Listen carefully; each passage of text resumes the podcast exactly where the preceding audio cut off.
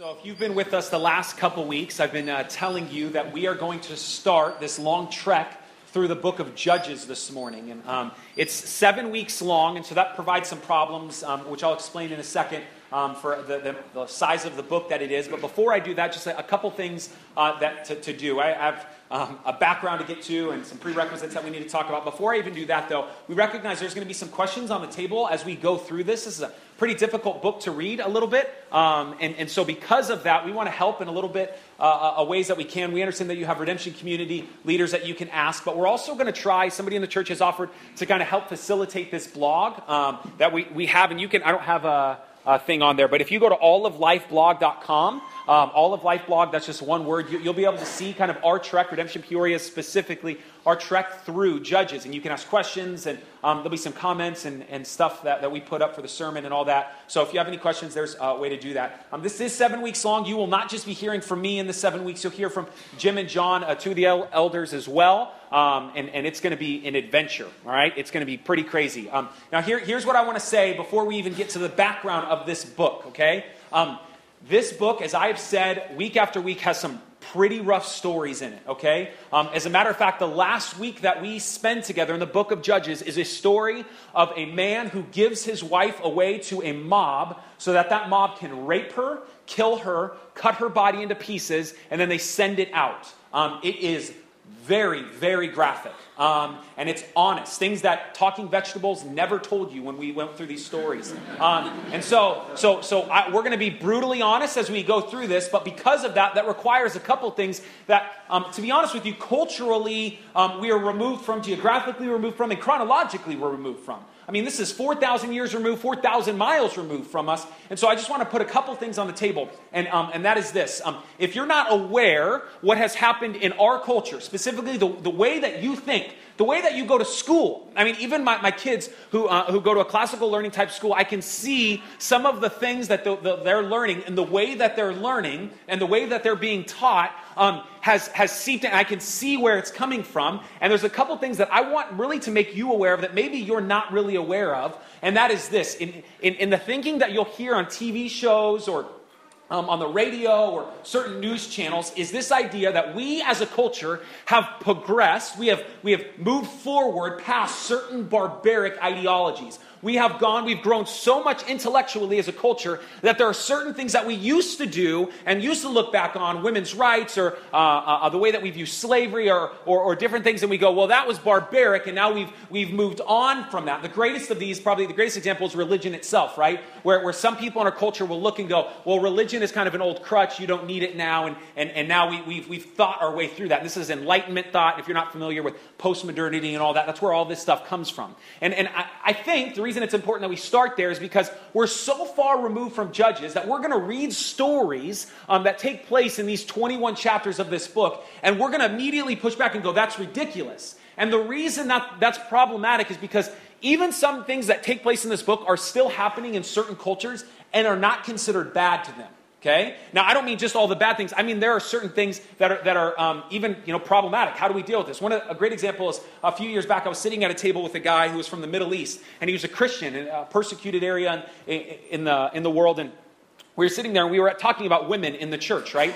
And he was like, It's amazing to me how in America you continue to, to say the Bible is so conservative that women, you know, oh, you guys point and say the, the women are allowed in the church and they shouldn't be talking or whatever. And so, and it's, but what's crazy is from where I'm from, the Bible is so liberal that like we don't even allow women in the church. Like, so now hear me, women, I'm glad you are here, okay? This is, my point is not the whole women, you know, egalitarianism and any of that. My point is this. Uh, from, from their perspective, we would look at their culture and go, well, you're just ignorant, barbaric, and wrong right? Like we've progressed so far in this, and we just take our enlightenment attitudes and go just wrong, right? And we're going to hear stories that we go, there's a tension. We're going to uh, ethnic, uh, ethnic cleansing, rape, murder, prostitution. How do we process this? Even this morning, I have to argue and put in front of you why the people of God failed at ethnic cleansing, and that was a bad thing.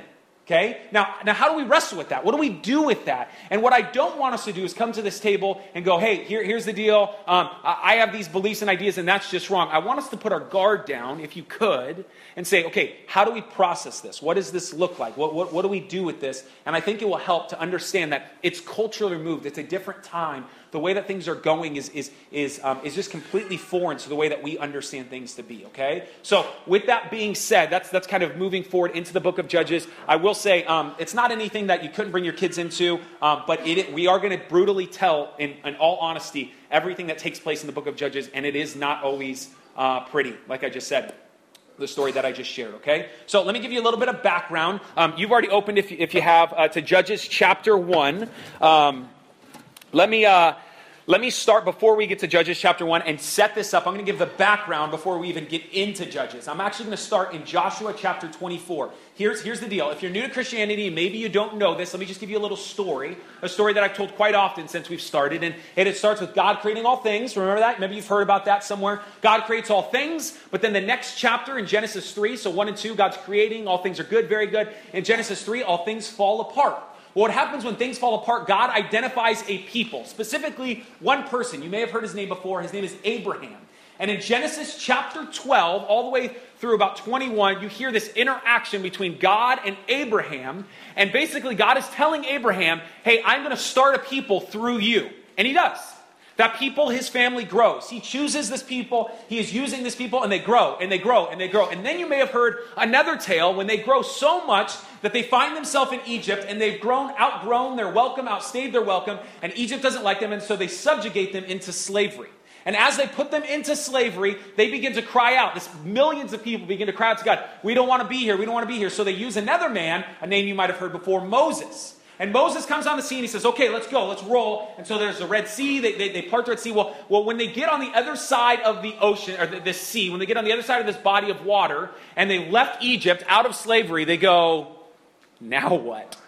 Like we've left our house, we've left the people that we knew, we left our stuff, we have no food, we have no jobs, our pets' heads are falling off. Okay? Um, it's dumb and dumber. Um, so, so now what do they do? How do they process this? What, what, what do they, okay? Well, well, God, from the beginning, has told them that they are going to make their way into this land. Now, here's the trick. While they are being rescued from slavery, before that, God had set, the, set them up to, uh, to be 12 different groups, okay? He said, You got all these millions of people. I want to set you up to 12 different groups. We'll call them t- tribes. They're called the 12 tribes of Israel. Setting them up, and these 12 tribes make their way and go, Now what? Well, God reminds them of a promise. Hey, now that you're out of slavery, you don't know what to do. I'm going to send you to this land that I promised you. From now on, we'll call it the promised land, okay? So I'm going to send you to this promised land, and when you get there, it's going to be a land flowing with milk and honey. It's going to be great. It's going to be awesome, okay? So they're super excited about this. Moses doubts, the guy who saved them out of Egypt, so Moses doesn't get to go. So they're on the cusp of going at the end of, so if you know your Bible, Genesis, Exodus, that's when those stories happen. Leviticus, Numbers, and Deuteronomy are the three books that tell the people of God how to act. And those first five books, um, if you wanted to be a Pharisee, if you were here when we went through Mark, those first five books um, you had to memorize. Okay, so that's terrible. Um, you, you had to memorize those first five books. Well, right after that, begins this story. Okay, so there, God's rescued them. He's given them this, this law. Moses couldn't make it. Who's going to have us take this promised land? And it's this guy named Joshua.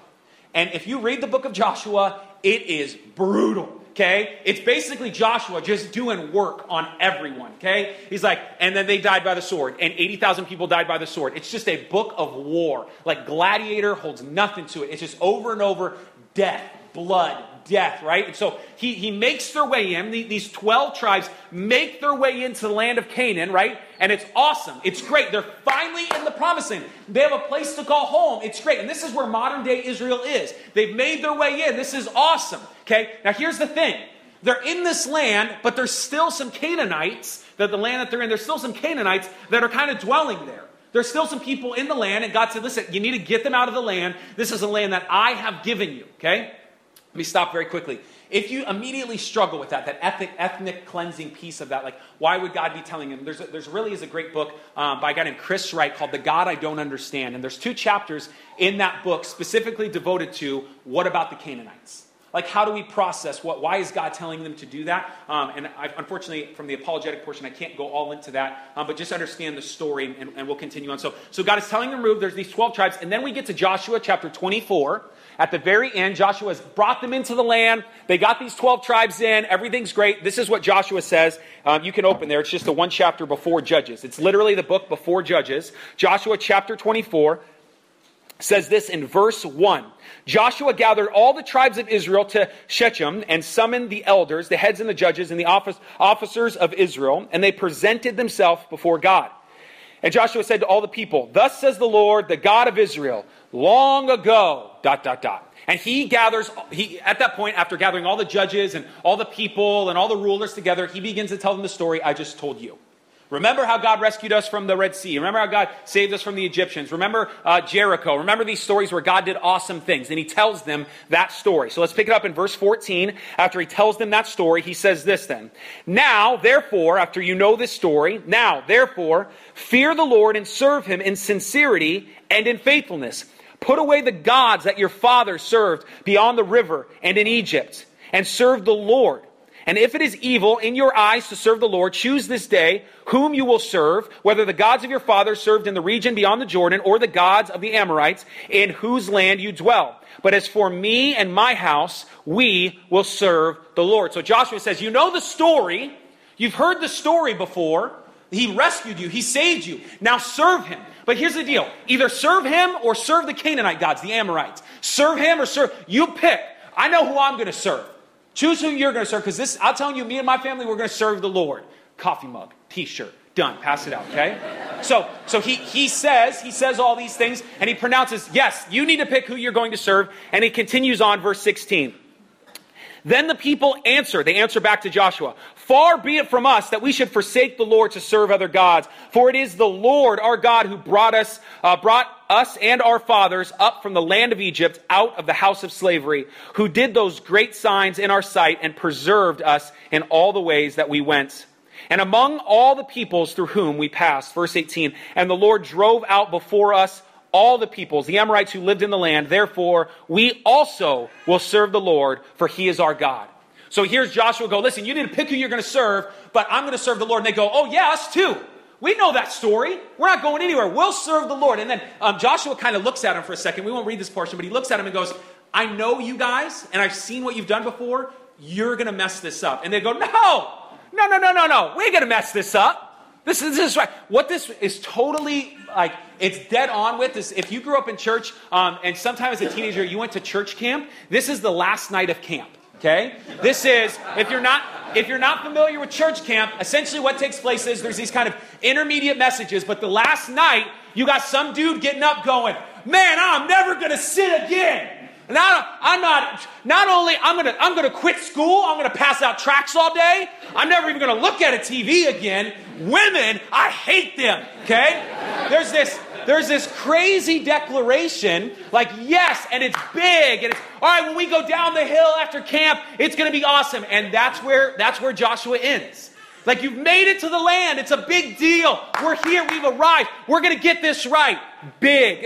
And then it sets up Judges what's to look like. The last verse, um, well, close to the last verse, ends with this uh, in verse 29. And these things Joshua, the son of Nun, the servant of the Lord, died, being 110 years old. So, with that kind of being the, the temperature of Judges, um, before we read Judges 1, let me um, give us some handlebars and, and, how we can work this. I, I think there's um, some helpful ways. First, let me give you a little bit of an outline. Okay, so um, this might be better for some of you who are linear, that kind of process things a little bit differently than I do. I'm not a big fan of outlines at all. I'm just like, let's just talk about it. Um, but this will be helpful for us. Um, so uh, it's 21 chapters long, which is a little problematic in that um, if you think of the book of Mark, it was 16 chapters, and it took us 40 weeks to get through 16 chapters. We are going to take seven weeks to get through 21 chapters, right? So um, it's more chapters in like less than 20% of the time that it took us to get through the Gospel of Mark. So, because of that, we're not going to be able to read every single verse, though I would love to. Um, I will do my best to summarize. John and Jim will do their best to summarize when we need to do that. But we're going to go through this whole portion. And here's how the book of Judges is kind of laid out um, if you, you, like this stuff. So um, we this morning are going to go through just the introduction. We're not really going to get into any of the judges themselves, which I'll explain. We're going to go through the first two chapters and then the beginning of the third chapter, um, and we'll kind of break that down. And then we're going to get into these all these judges. So names you've probably heard before: Gideon, Deborah, uh, Samson. We're going to go through all these people, and some maybe that you haven't. Um, and as we go through those, then we will finally conclude um, our last week on the conclusion. Okay, that will be our conclusion. So um, this is kind of a, a, way maybe to, to think through it, and, and, and hopefully it's helpful um, for whatever it's worth. But but here's what I want to say as we go into uh, Judges 1 and 2, okay? Judges 1 and 2 are not chronological in nature. So when you see that, don't see Judges 1 and then Judges 2. Think of it more like I come up here and tell a story, and then Stephen comes up here and tells the story and, tells the same story from my perspective and his perspective. So we're going to read the intro. After camp, we've come down the hill, we're going to get it right. What does that look like right away for the Israelites, okay? Now, here's something that, that we will find um, throughout the book of Judges that I, I need you to understand are kind of three reoccurring themes. There is a statement in the book of Judges that happens many times, almost a dozen times, and it's a statement that says, There was no king in the land, and everyone did what was right in their own eyes. There was no king in the land, and everyone did what was right in their own eyes. That sounds super familiar. Um, Okay? And so here, let me just explain what that means because it's actually the very last thing that's said in the book of Judges. It sums up what takes place in the book of Judges. When he says there's no king in the land, it doesn't mean that there's not a ruler. But after Joshua dies, the people of God do not submit to God as their king. So there's no king in the land. There is no moral exclusivity. There is no absolute truth because everyone is doing what is right in their own eyes which means what takes place is another undergirding turn is Israel, the people of God, go into Canaan, and instead of kicking out the Canaanites, they become Canaanized. They, it's called the Canaanization of Israel. They slowly start to act like the sin that they were trying to, to remove. Okay, so these are kind of some undergirding points that you'll see take place, but I just want to kind of put that in front of you. So if you're there, Judges chapter 1. Um, this is, uh, uh, like I said, 4,000 years ago, quite a, quite a bit removed, but I, I hope we can get there. Um, I'm going to read 1 and 2, and I'm going to read chapter 1, parts of chapter 1, and I'm going to kind of break it down A, chapter 1b, chapter 2a, chapter 2b, okay? Chapter 1 is um, an update. Hey, since Joshua died, how are those tribes doing? They're supposed to be kicking out the Canaanites. How are they doing? How are they doing? Well, here's what's going on with these tribes. Um, Joshua or uh, Judges chapter 1 verse 1 says this. Um, after the death of Joshua, the people of Israel inquired of the Lord, Who shall go up for us against the Canaanites to fight against them? Let me just stop you real quick. The question is Joshua's dead. Well, who's going to stand up and fight for the Canaanites? Who's going to kick them out now? Well, how's this going to take place? And, and maybe you're wondering immediately, right away, you're wondering, why are they kicking out the Canaanites? Why there's, is there this ethnic cleansing going on? Um, I, I, remember specifically um, about a year and a half ago, uh, myself and our community, our redemption community, adopted a refugee family who uh, we adopted from a, a camp I believe it was in Morocco. And um, we adopted this family uh, from this camp, and we, man, we set up their apartment. We got them food. We picked them up from the airport. And as we brought them home, it was a single mom with uh, four kids. And we, we brought them home. She'd done all this traveling, super drained.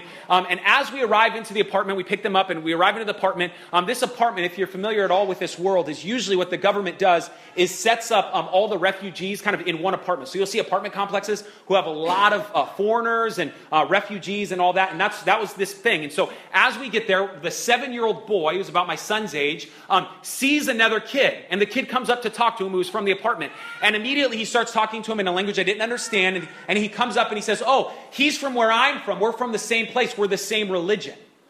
And what he did was he immediately cor- correlated nationalism um, with religion and race. Like in his mind, that was all the same.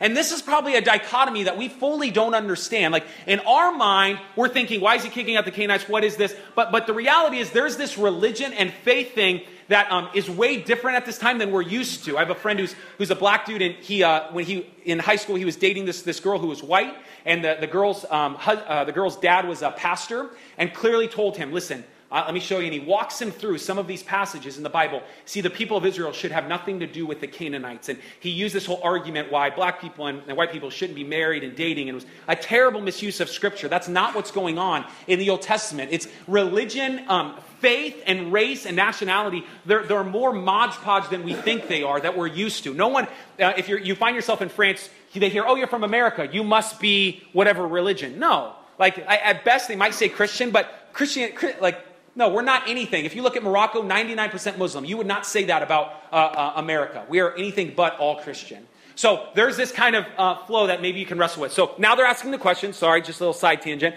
Now they're asking the question. What do we do? Who's going to lead us against the Canaanites? And so we get this update. Um, verse 4, I'm going to kind of flow through these. I think we have these. Verse 4 says this Then Judah went up uh, went up, and the Lord gave the Canaanites and the Perizzites into their hand. Um, FYI, we're going to read some names and lands that I have no idea how to pronounce. Okay? Um, uh, verse 9, and afterward the men of Judah went down to fight against the Canaanites. Verse 10, and Judah went against the Canaanites who lived in Hebron. Verse 11, from there they went against the inhabitants of Debir. Verse 17, and Judah went with Simeon his brother, and they defeated the Canaanites who inhabited Zeb Zapath and devoted it to the destruction. Verse 18 Judah also captured Gaza with its territory, not going to try, and its territory, Ekron and its territory. Verse 22 The house of Joseph also went up against Bethel. So here's this kind of beginning of Judges. Here's what's going on. We find out some of the tribes, let's say half of them, are just doing work. All right, good. So yeah, we've established these 12 tribes and, and Judah, you're doing good. And, and here you're doing good and we're doing good. And we get this update of how well they're doing. And this sounds good. They're driving them out and, and things are going well. But then we get to the second half. So I think we highlighted all those. We, we, then we're going to get to the second half of, of some of the things that are not taking place. So this is again just an update. Uh, uh, Judges 1, what's happened after being at camp. They come down. Um, so far, so good. They're doing well. Verse 27 says this Manasseh did not drive out the inhabitants of Beth Shean, continuing on in its villages, and Taanach in its villages, and the inhabitants of Dor in its villages, or the inhabitants of Eblim and its villages, or its inhabitants of Megiddo and its villages, for the Canaanites persisted in dwelling in the land. So they didn't kick them out, they're dwelling in the land. Verse 28 When Israel grew strong, they put the Canaanites to forced labor, but they did not drive them out completely. Verse 29 And Ephraim did not drive out the Canaanites. Verse 30 Zebulun did not drive out the inhabitants of Kitron or the inhabitants of Neholol, uh, so the, the Canaanites lived among them. Verse 31, Asher did not drive out the inhabitants of Akko. Uh, continuing on in verse 32, so the Yep. Uh, lived among the Canaanites, the inhabitants of the land, for they did not drive them out. On and on. Verse 33. Um, the Nephalitites, okay, did not drive out the inhabitants of Beth Shemesh or the inhabitants of Beth Anath. Good Lord. Yeah, okay. Um, so here's, here's what we're doing. Um, what, we, what we come to find out is some of the tribes have kicked them out. Some of the tribes are doing well, but some are not.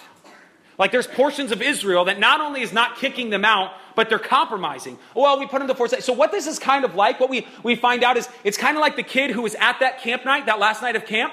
I'm never going to do drugs again. He was addicted to heroin. He's addicted to drinking, addicted to smoke. I'm never going to do drugs. I'm never going to do anything. And, and then like two weeks later, you see him and he's getting drunk and he's getting high, but you're kind of like, well, he's 17. He's not, he's not doing heroin at least. At least, at least he's doing okay. There's kind of this compromise. Well, yeah, we didn't kick them out, but we'll put them to forced slave. We're going to keep them in the land. They're here, and that's okay. And it gets so bad that actually, instead of describing what the people of God are doing to the Canaanites, we actually start to get what the Canaanites are doing to the people of God when it says this in verse 34. The Amorites press the people of Dan, the people of Dan are, are um, a tribe of Israel, so the people of God, back into the hill country. So here, here here's my point. Um, this is not looking good. What we find immediately from Judges 1 is war battle, destruction. It's awful. But in the midst of all of that, what should be happening, what was declared on the last night of camp in Joshua is, oh, we'll finish this. It's kind of like you make a mess. It's made everywhere, but then you clean the table, but then you got to kind of mop up. It's this mop up campaign. It's this finishing up, last touches, let's get them out, and, and they're failing. You just promised you were going to serve the Lord, you were going to trust in the Lord, but now you're failing. What are you doing? You're, you're losing, you're not trusting God. Um, a guy named Tim Keller, who we'll probably quote a lot in Judges. Um, Demeter had suggested this commentary for the book of Judges, and I think it's great. Um, he's a pastor in, in New York City. Uh, he says this um, and, and I think it's helpful just talking about chapter 1. Taken on its own terms, chapter 1 reads a little like a collection of Israel's press releases about their campaign. It's their spin on why they weren't as successful as we and God might have expected. The readers are lulled into sympathy with the Israelites. When we are told that they could not drive out, in verse 19, the Canaanites, we are inclined to agree. They did their best. Then suddenly we are confronted and shocked by God's assessment. So, chapter one is essentially the Israelites going, Man, we're trying. We're trying to kick them out, but we keep failing. We're not getting this right. This isn't good. We're trying to kick them out, but we can't do it. But it's, it's fine. I mean, at least we're not doing heroin. We're, we're, we're just, we're drinking and, and we're smoking. Right? So there's this compromise that goes on. Well, chapter one ends. And what did I say about chapter one and two? They're parallels. So that is from their perspective. Now let's start the story again from chapter 2, another introductory chapter about from God's perspective. Okay? Chapter 2 says, uh, starts, uh, we're going to start in verse 6, and we'll come back verses 1 through 5. This is, this is the answer to why. Why are the people of Israel failing at their task uh, to, to um, kick out the Canaanites? When Joshua dismissed the people, the people of Israel went each to his own inheritance to take possession of the land. And the people served the Lord all the days of Joshua and all the days of their elders um, who outlived Joshua, who had seen all the great work that the Lord had done for Israel. And Joshua, the son of Nun, the servant of the Lord, died at the age of 110 years old. So we've heard this many times already, right? This is a retelling of that. And they buried him within the boundaries of his inheritance in Timnath Heres in the hill country of Ephraim, north of the mountains of Gaash. You guys, you guys know where that's like right by the QuikTrip up there. Uh, verse 10. And all that generation also were gathered to their fathers. Hear this last portion. And there arose another generation after them who did not know the Lord or the work that he had done for Israel. So, from the Israelites' perspective, they're saying, We're trying to drive them out, but we can't. Why? Why can't you? And immediately, if we were to start that story over again from God's perspective, he's saying, listen, because this is a generation that, that, that's passed, and, and, and they, they may not have been there when, when they crossed the Red Sea. They, they may not have been there when Jericho went down. They may not have been in Egypt. But the truth is, they know those stories. They've heard those stories, and they're just choosing to make them old hat. The people of God stopped knowing or believing or trusting in God. I think, again, Tim Keller, I think, says it really beautifully when he says this. The word knew probably does not mean that they did not know about the Exodus, the Red Sea, the crossing of the Jordan, or the walls of Jericho falling, but rather that the saving acts of God were no longer precious and central to them. They had not learned to revere and rejoice in what God had done. In other words, they had forgotten the gospel that they were saved from slavery in Egypt and brought into the promised land by the gracious, mighty acts of God. So they couldn't do this. So why? So then what's happening? Why are they failing? Because they, they've forgotten who God was. And this is what happens. They forgot the gospel. God saved them. They know the story, but they don't treat it as dear as they should. Well, this is what happened. This is why they're failing. Verse 11. And the people of Israel did what was evil in the sight of the Lord. When you forget God, you do what is right in your own eyes, and you do what is evil in the sight of the Lord, and serve the Baals. And they abandoned the Lord, and God uh, and the God of their fathers, who had brought them out of the land of Egypt, they went after other gods from among the gods of the peoples who were around them and bowed down to them. And they provoked the Lord to anger. They abandoned the Lord and served the Baals and the Ashtaroth. So they serve other gods now because they forgot who God was. They've lost grip on who God is, and so it made it a little bit easier to believe uh, another narrative.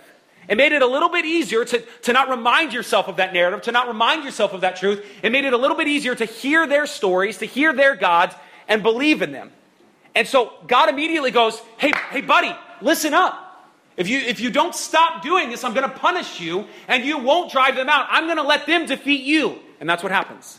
This is what it says. Verse 14. So the Lord or so the anger of the Lord was kindled against Israel, and he gave them over to the plunderers who plundered them, and he sold them into the hands of their surrounding enemies, so that they could no longer withstand their enemies. Whenever they marched out, the hand of the Lord was against them for harm.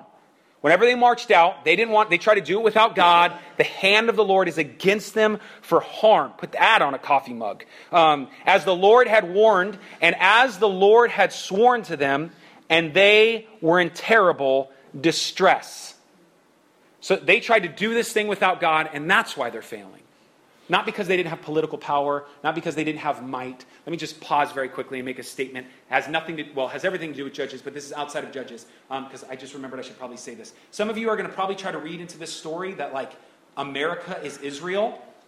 No, that's crazy, okay? This says, no, don't try to do that. That's insane. Okay, so now, um, now, now, so, so what's happening with it, they're, they're trying to kick them out and they're failing because they're not trusting God. And here is how they're failing. Here's what's happening. They are getting caught into a cycle that we know all too well. Um, here, here, here's what I mean. So, um, Miss Blake came up here and read this portion. Let me read that same portion to you um, with you understanding this. What takes place within the Israelites is the same thing that we understand, but we pick it up from Joshua. We're never going to sin again. And then what they did is they, they sinned. And when they sin, they feel pain, the uh, uh, subjugation by another group, they lose a battle, whatever it is, and then they cry out to God.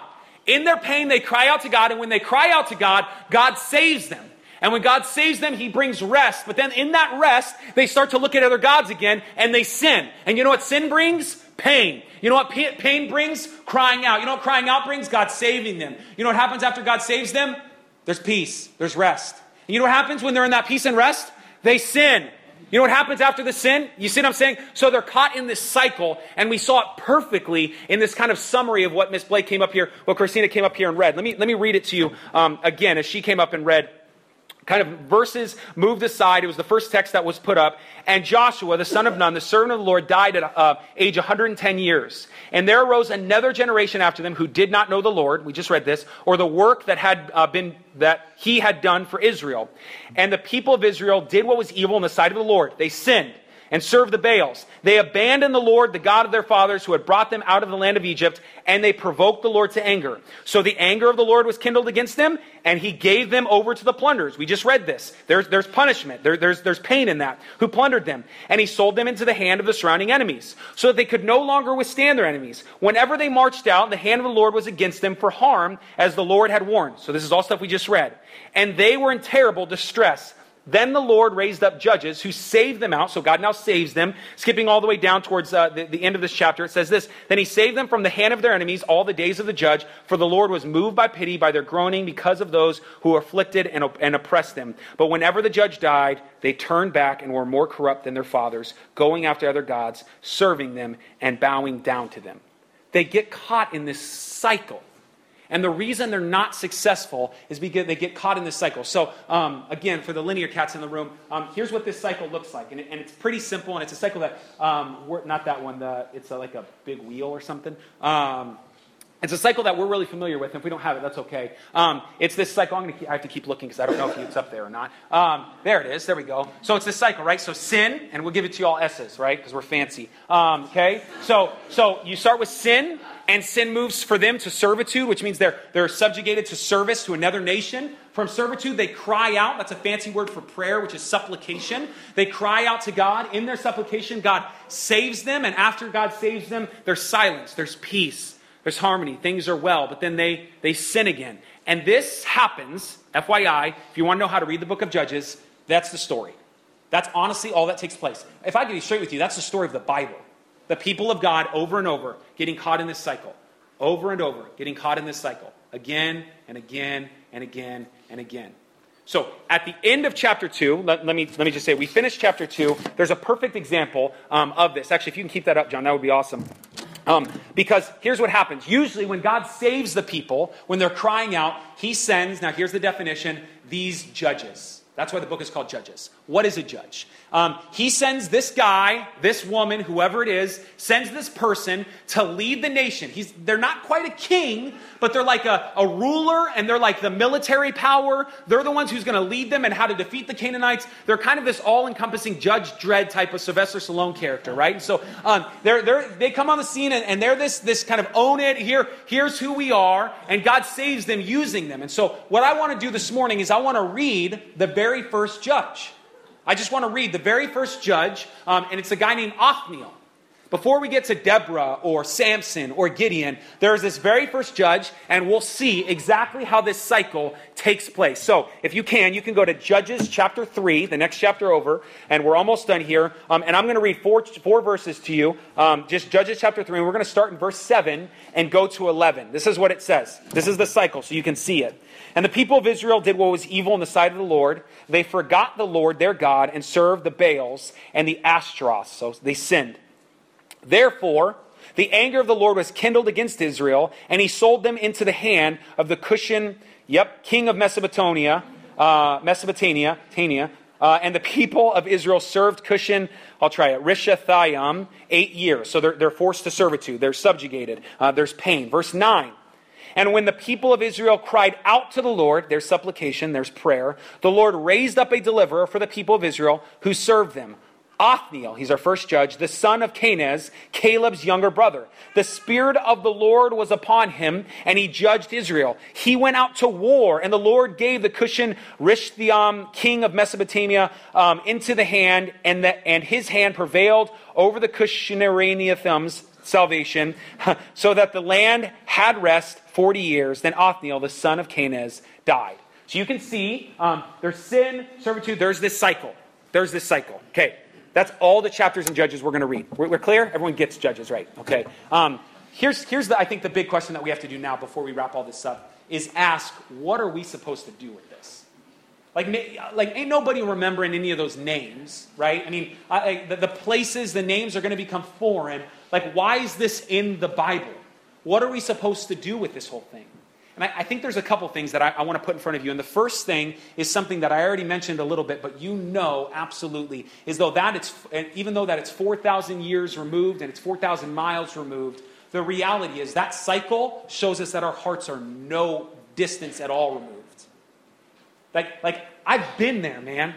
I, I, remember very specifically getting saved. I'm 17, 18 years old. I'm dating my wife now, Candace, and I, we can just not stop doing the things that we're doing. Like, you can, you can, well, don't use your imagination, but you can guess what those things are, okay? So we continue to sin together over and over. And I've been there last night at camp. I'm never to sin again. I'm not to do that again. And then I start to see her, right? I'm 17 years old, okay? So, and then I mess, we mess up. And then I'm, God, I'm so sorry. I don't want to do that anymore. And I'm caught in this cycle, right? And, and then God, just breathe. I'm with you. He comforts me. He reminds me of what Jesus did on the cross. And then there's this peace. And I'm like, God, I'm, you're right. I'm not going to, maybe at one point I broke up with her. We're not going to do this anymore, but that didn't stop anything. You know what we did? We sinned, right? And I've been caught in that cycle.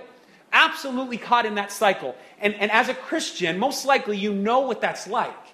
We can see the people and absolutely feel that. Now, here's where Sean has to go kind of fire and brimstone on you, okay? Um, so give me some grace. Um, here's the reality of this. We can look at the people of Israel and we can see, well, yeah, they're, they're trying to conquer them, but they can't. They just can't do it. And this is where a little bit of my frustration comes as a pastor.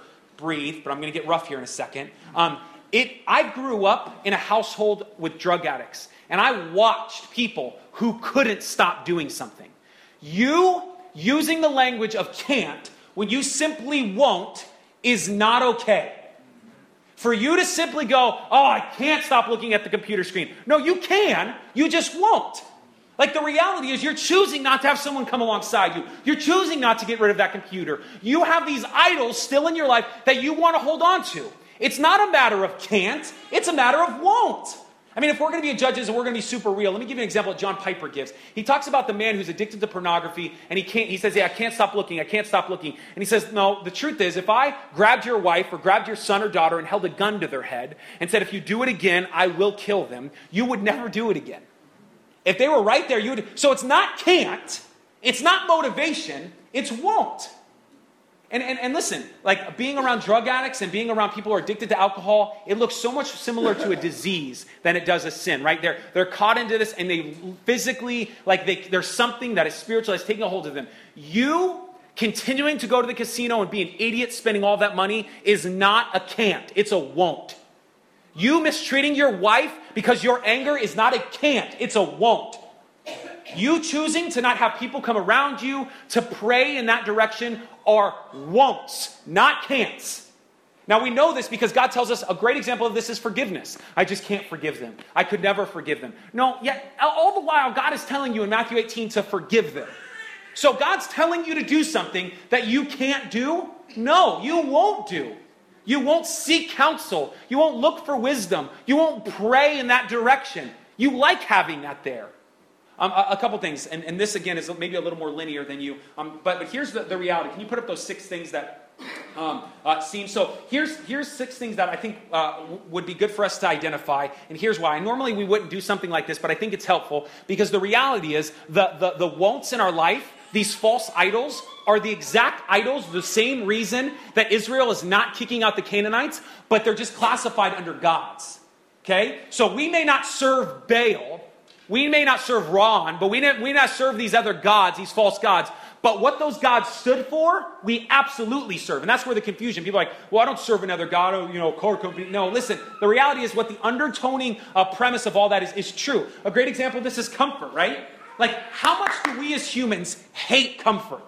No, wait, let's rewind that. How much of us humans, we love comfort, right? So much so that when we experience physical pain, we look for medication. When we're hot, we seek to be cold. When we're cold, we seek to be hot. We do not like being uncomfortable. Yet the gospel calls you to a place of uncomfortability over and over and over again.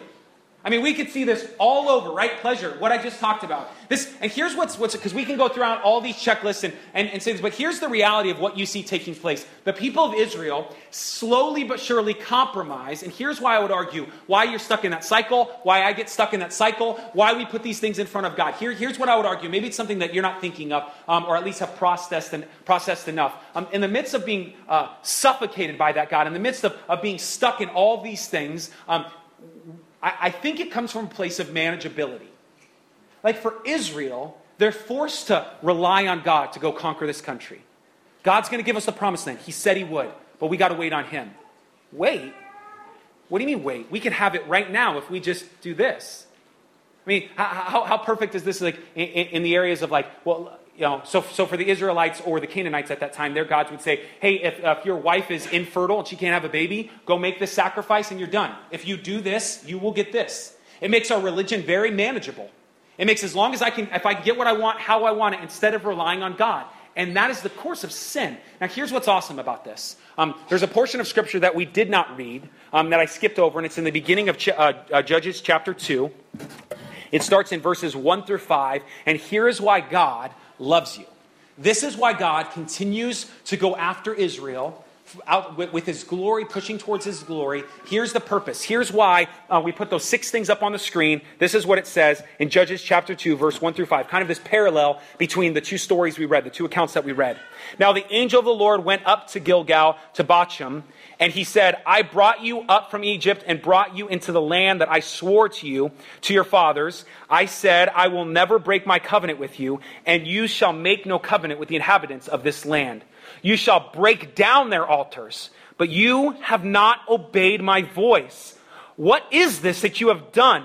And so now I say to you, I will not drive them out before you, but they shall become thorns in your sides, and their gods shall be a snare to you.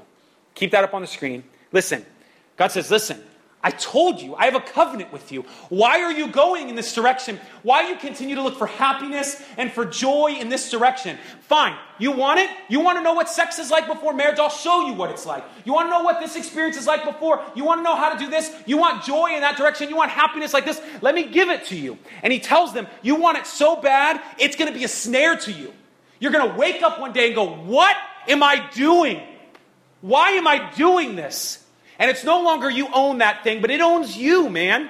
It absolutely owns you. And you know what happens in that moment? This is what happens in that moment. Verse 4 As soon as the angel of the Lord spoke these things, the words to all the people of Israel, hear this, the people lifted up their voices and wept. What are we doing? He's not against your joy to tell you to stop, to get out of that cycle, to stop looking for happiness and enjoying those things. He's for it. He knows that false idol, that God hates you. He knows, he knows that that lie, that idol that he's put in front of you, that idol hates you. He's lying to you. He's fancying himself up to make himself look pretty, but it's synthetic, man. It's fake. And he hates you just to bring you in to disappoint you, and it's only going to bring you pain. That's the God you serve. He loves you enough to fight for your joy even when you're not willing to. How beautiful is that? Now, here's the last thing, and this is where we'll close. More than anything, the people of Israel um, don't need an Othniel. They don't need a Samson. They don't need a Deborah. They don't need a judge, man. They, they, they, they, don't need somebody to kind of step in temporarily because at the end of every single story you will read in the Bible, the Davids, the Moseses, the Abrahams, their lives end with something simple, and then they died. And what the people of Israel and the people of God need is something that is bigger, it's long lasting. That, that, that we read this story of Jesus and he comes on the scene and we see he dies, and for a moment he looks like the Abrahams and the Moseses and the Davids, and yet we're told he beats death out of nowhere. That's why resurrection is such a big deal because now, suddenly, he's a priest that is forever. He's better than Samson. He's better than Othniel. He's better than Gideon. He's better than De- Deborah, Moses, Abraham, Adam. He's better than all these people. And so we're not looking at this to go, what's the moral compass? How do I follow in the steps of all these men? No, they are all shadows of the better. What we need is a perfect judge, a judge who knows what it's like to be betrayed by friends, a judge that knows what it's like to be tempted to the fullest degree, a judge that knows what it's like to experience pain and abandonment by the close ones around him. That's the kind of judge and high priest that we need. Ladies and gentlemen, his name is Jesus. It's who he is. All this book does is point us towards him. Keller says it perfectly when he says this Judges can be described as despicable people doing deplorable things, and as trashy tales about dysfunctional characters. As the history unfolds, even the heroes, the judges, become increasingly flawed and failing. They do many appalling things, and their efforts have less and less redemptive effect. It is a dismal story, and it is all history. So the reader will be led to ask again and again, what in the world is this doing in the Bible? The answer is an important one. It is the gospel. The book of Judges shows us that the Bible is not a book of virtues. It's not full of inspirational stories. Why? Because the Bible, unlike books on which the other religions are based, is not about following moral examples. It is about a God of mercy and long suffering who continually works in and through us despite our constant resistances to his purposes. Ultimately, there's only one hero in this book, and he is divine. That's what the book of Judges is about. If you're going to read anything into this story and not get caught up in all the logistics, understand it is a people who fight. No, no, here, And then they run, no, no, come here. And he's saving his children from running out into the street again and again and again and again. He cares, he loves, he is with us, he is not far. All the attributes that we can see about God are summed up beautifully in the book of Judges because he is persistently faithful towards his people, totally motivated by love. May we be the same thing towards him. Let's pray.